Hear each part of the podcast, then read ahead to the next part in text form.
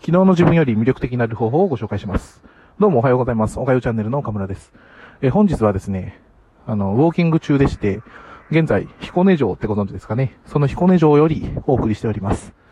えー今回ですね、僕がお届けしようと思いますのは、昨日の自分より少しだけ魅力的になるにはどうしたらいいかについてご紹介していきたいと思います。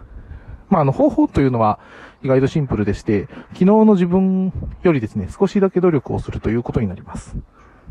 はい。その努力というのはもう何の努力でもいいと思うんですね。僕が今始めたのは、こうやって毎朝、あの、ちょっと早めに起きて1時間ぐらい、ジョギングかウォーキングをするということなんですけれども、まあ、ご飯を一品減らせでもいいでしょうし、本を1日いつもより5分ね、読むみたいなことでもいいと思うんですよ。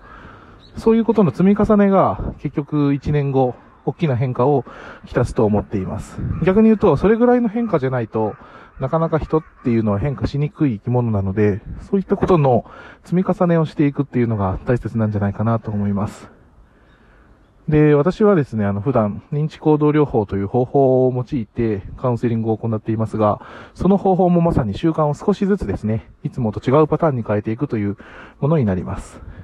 まあ、それもですね、あの、大胆に変えることもたまにはありますが、基本は無理ない程度で日常生活を少しずつですね、変化させていくというものになりますので、えーぜひですね、このラジオを聞いてくださった皆さんはですね、あの、今日からでもいいですし、明日からでもいいので、少しずつ何かをね、ちょっとだけ変えて魅力的な自分に一歩近づいていただけたらなと思います。